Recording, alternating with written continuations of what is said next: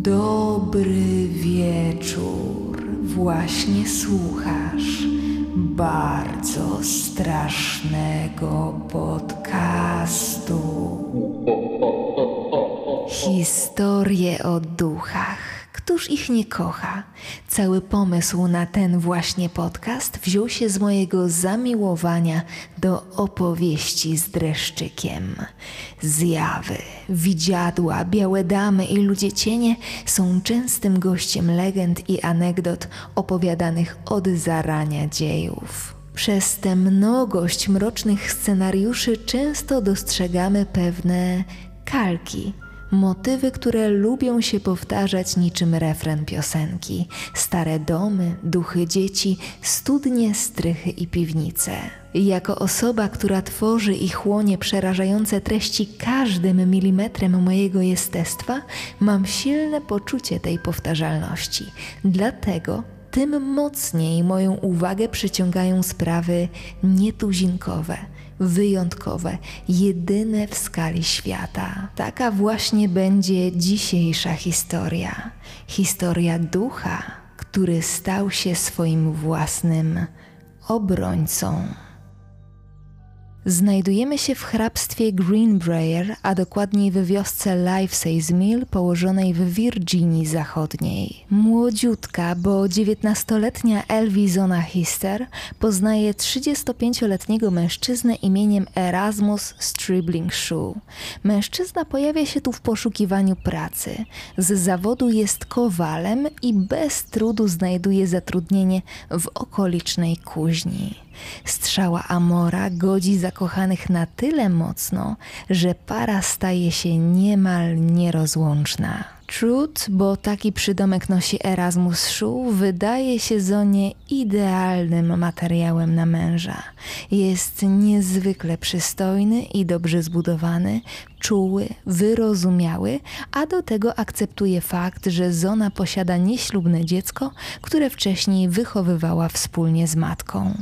20 października 1896 roku para bierze ślub i wprowadza się do niewielkiego dwupiętrowego domku w Livesay's Mill. Wiodą odtąd spokojne życie, a przynajmniej tak się wszystkim zdaje. Jest 23 stycznia 1897 roku. Erasmus Stribling Shoe po drodze do pracy prosi syna sąsiadów, aby ten pobiegł do żony Erasmusa i zapytał, czy ta potrzebuje jakiejś pomocy. Zona od kilku miesięcy cierpiała na przypadłość, która w źródłach opisywana jest jako kobieca dolegliwość. Syn sąsiadów jest nieco zajęty, ale obiecuje, że zajrzy tam wczesnym popołudniem, co też czyni. Przebiega przez pole i dociera do niewielkiego domku, który widzi codziennie z okien własnego pokoju.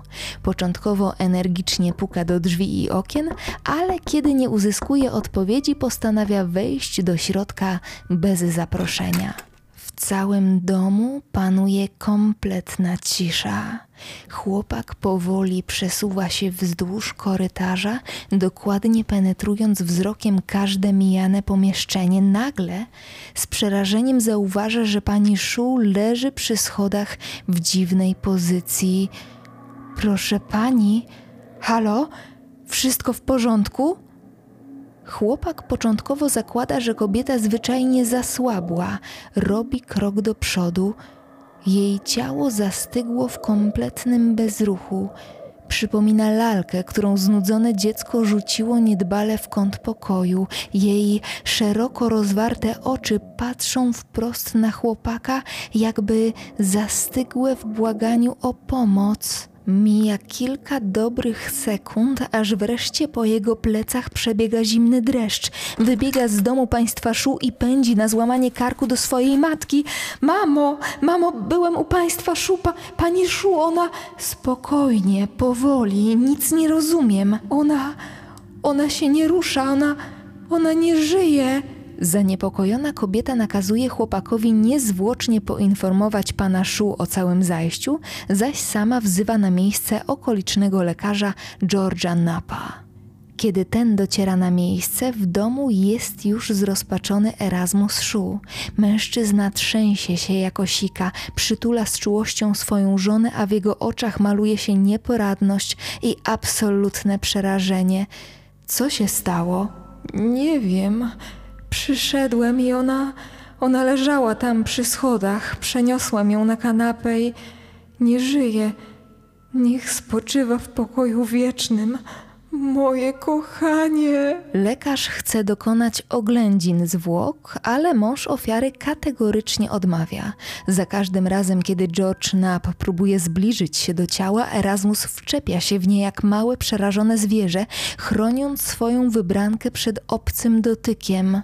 Proszę nas zostawić, proszę pozwolić nam pobyć ze sobą jeszcze chwilę. Po długich namowach lekarzowi nie udaje się dokonać szczegółowych oględzin.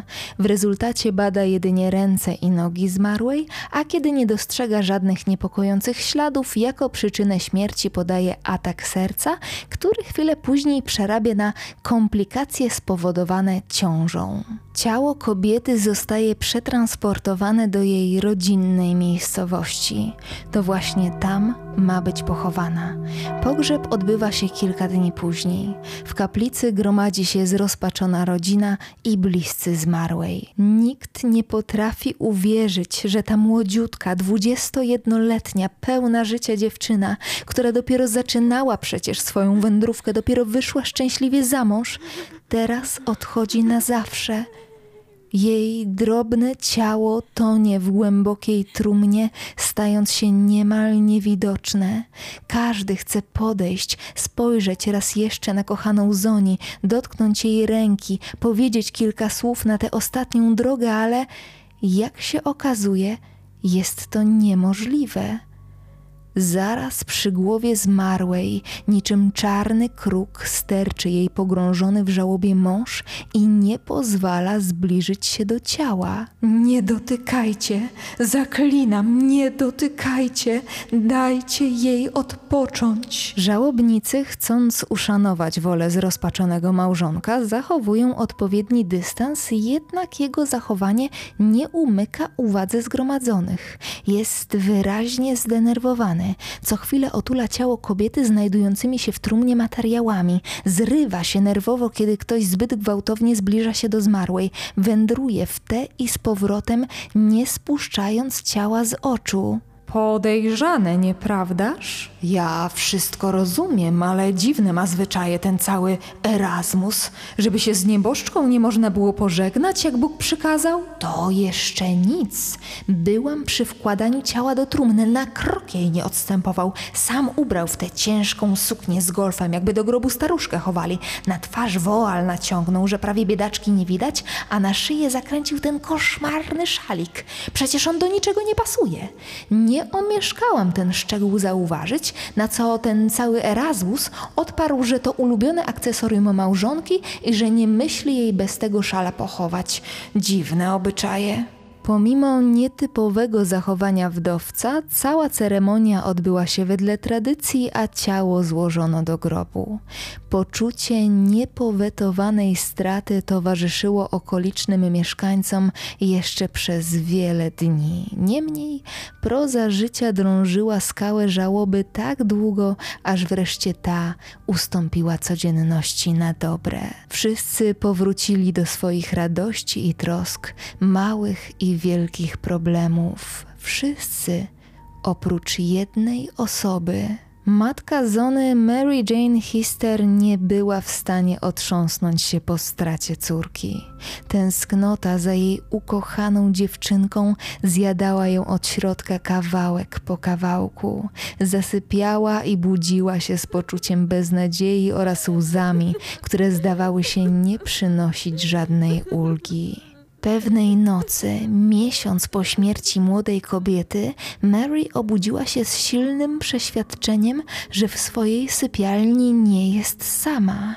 Obróciła głowę w stronę drzwi i ku jej absolutnemu przerażeniu zobaczyła niewyraźną, jasną postać córki stojącą w nogach jej łóżka. Co tu robisz, córeczko najdroższa? Mamo, mamo. Miałaś rację, mamo. Mów, ptaszyno, mów do mnie. Erasmus, Erasmus to zły człowiek. Miałaś rację, mamo. Przez cztery kolejne noce duch Elwizony Histerszu przybywał do swojej matki i opowiadał jej o okolicznościach własnej śmierci. Przyszedł wieczorem, nie było kolacji. Pchnął mnie ze złością i spadła. Leżałam bez życia do dnia następnego. Miałaś rację. Miałaś Mary Jane Hister od początku nie darzyła Erasmusa zaufaniem i była przeciwna temu małżeństwu. Młodziutka Zoni zauroczyła się w dużo starszym mężczyźnie do tego stopnia, że ślub wzięli dosłownie kilka tygodni po pierwszym spotkaniu. Poza tym po mieście krążyły plotki, że ten miał już kilka żon, jednak nikt nie był w stanie znaleźć na to twardych dowodów. Pomimo przestróg ze strony matki, dziewczyna stanęła na ślubnym kobiercu z Erasmusem, który niemal od początku ich małżeństwa znęcał się nad nią psychicznie i fizycznie. Po czterech nocach, podczas których Mary słucha zeznań ducha córki, postanawia udać się z zebranymi informacjami do miejscowego prokuratora Johna Alfreda Prestona. Ten początkowo nie daje wiary opowieściom kobiety, ale ona namawia go do ponownego otwarcia sprawy tak długo i uparcie, że prawnik w końcu przystaje na jej błagania. On sam również ma swoje podejrzenia względem tej sytuacji, więc szybko zostaje wszczęte kolejne dochodzenie. Zostaje wydany nakaz przesłuchania świadków. Na drodze śledztwa przywołano dziwne zachowanie pana Szu podczas pogrzebu, zaś lekarz przyznaje, że oględziny zwłok nie zostały przeprowadzone z należytą pieczołowitością. 22 lutego zostaje przeprowadzona ekshumacja i sekcja zwłok kobiety. Wszystko to ma odbyć się w miejscowej szkole z racji braku lepszego miejsca. Ta informacja doprowadza pana Szu do szaleństwa. Tak się nie godzi. Co wy wyprawiacie? Czy moja biedna małżonka nieboszczka nie może zaznać wiecznego spokoju? Zabraniam, zabraniam jako jej mąż. Miły panie, z pańską zgodą czy bez niej badanie się odbędzie, więc proszę pohamować emocje. Nie pozwalam, słyszycie? Nie pozwalam! Okazuje się, że bezpośrednią przyczyną śmierci był skręcony kark. Ponadto kręgi szyjne były niemal doszczętnie zgniecione, a na szyi ofiary znaleziono siniaki wskazujące na duszenie. Erasmus Szu zostaje natychmiast aresztowany. Podczas dochodzenia okazuje się, że plotki na temat wcześniejszych małżeństw były zasadne. Pan Szu miał wcześniej dwie żony. Pierwsza z nich odeszła od niego ze względu na agresywny charakter mężczyzny, druga zaś zmarła w niewyjaśnionych okolicznościach. Młodziutką Zoni Erasmus poślubił niecały rok po śmierci poprzedniej kobiety. Podczas pobytu w areszcie mężczyzna wspomina kilkukrotnie o tym, że jego największym marzeniem i życiową ambicją jest to, by mieć siedem żon. Proces rozpoczyna się 22 czerwca 1897 roku. Głównym świadkiem jest matka ofiary, przekonana o winie swojego zięcia.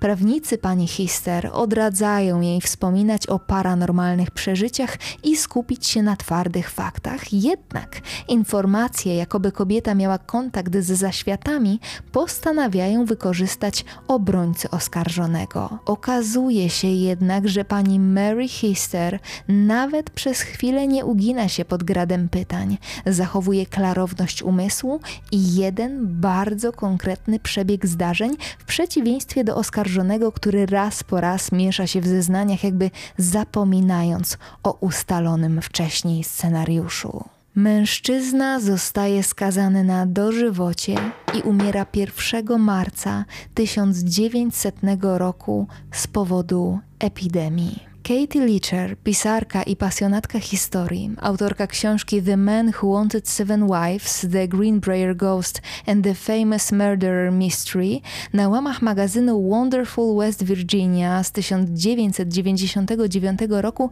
nieco rozwiewa fantastyczny scenariusz tej historii. Mary prawdopodobnie wymyśliła historię ducha, aby przedstawić przekonujący argument, a co za tym idzie, otworzyć sprawę swojej córki na nowo. Mary wiedziała, że Shu jest sprytny, pozbawiony zasad i przekonujący. Gdyby zamordował raz, mógłby zamordować ponownie. Być może obawiała się, że jeśli nikt nie potwierdzi jej oskarżeń, Shu okaże się niezwykle niebezpieczny. Udając, że otrzymuje wiadomości bezpośrednio od Zoni, mogła zwrócić na siebie uwagę opinii publicznej.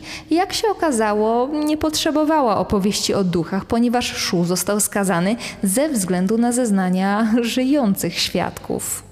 Na dzień dzisiejszy nie wiadomo, czy nawiedzenia miały faktyczny udział w sprawie, ani czy pani Hister zeznawała zgodnie z wolą zmarłej córki, czy też za sprawą własnych podejrzeń. Niewątpliwym jednak pozostaje fakt, że cztery spotkania z duchem kobiety, zmyślone lub nie, stały się przyczynkiem do ponownego otwarcia sprawy i ukarania sprawcy potwornej zbrodni. To już koniec dzisiejszej podróży. Musicie przyznać, że ta mroczna historia z pogranicza horroru i kryminału byłaby niezwykle wdzięcznym materiałem na gotyckie opowiadanie z miłością, morderstwem i duchem w tle. Nadchodzi jesień, więc mam nadzieję, że uda mi się utrzymać ten przesiąknięty mrokiem klimat i bywać tu nieco częściej, a tymczasem znikam. Dziękuję za dzisiejsze spotkanie i życzę Wam kolorowych snów.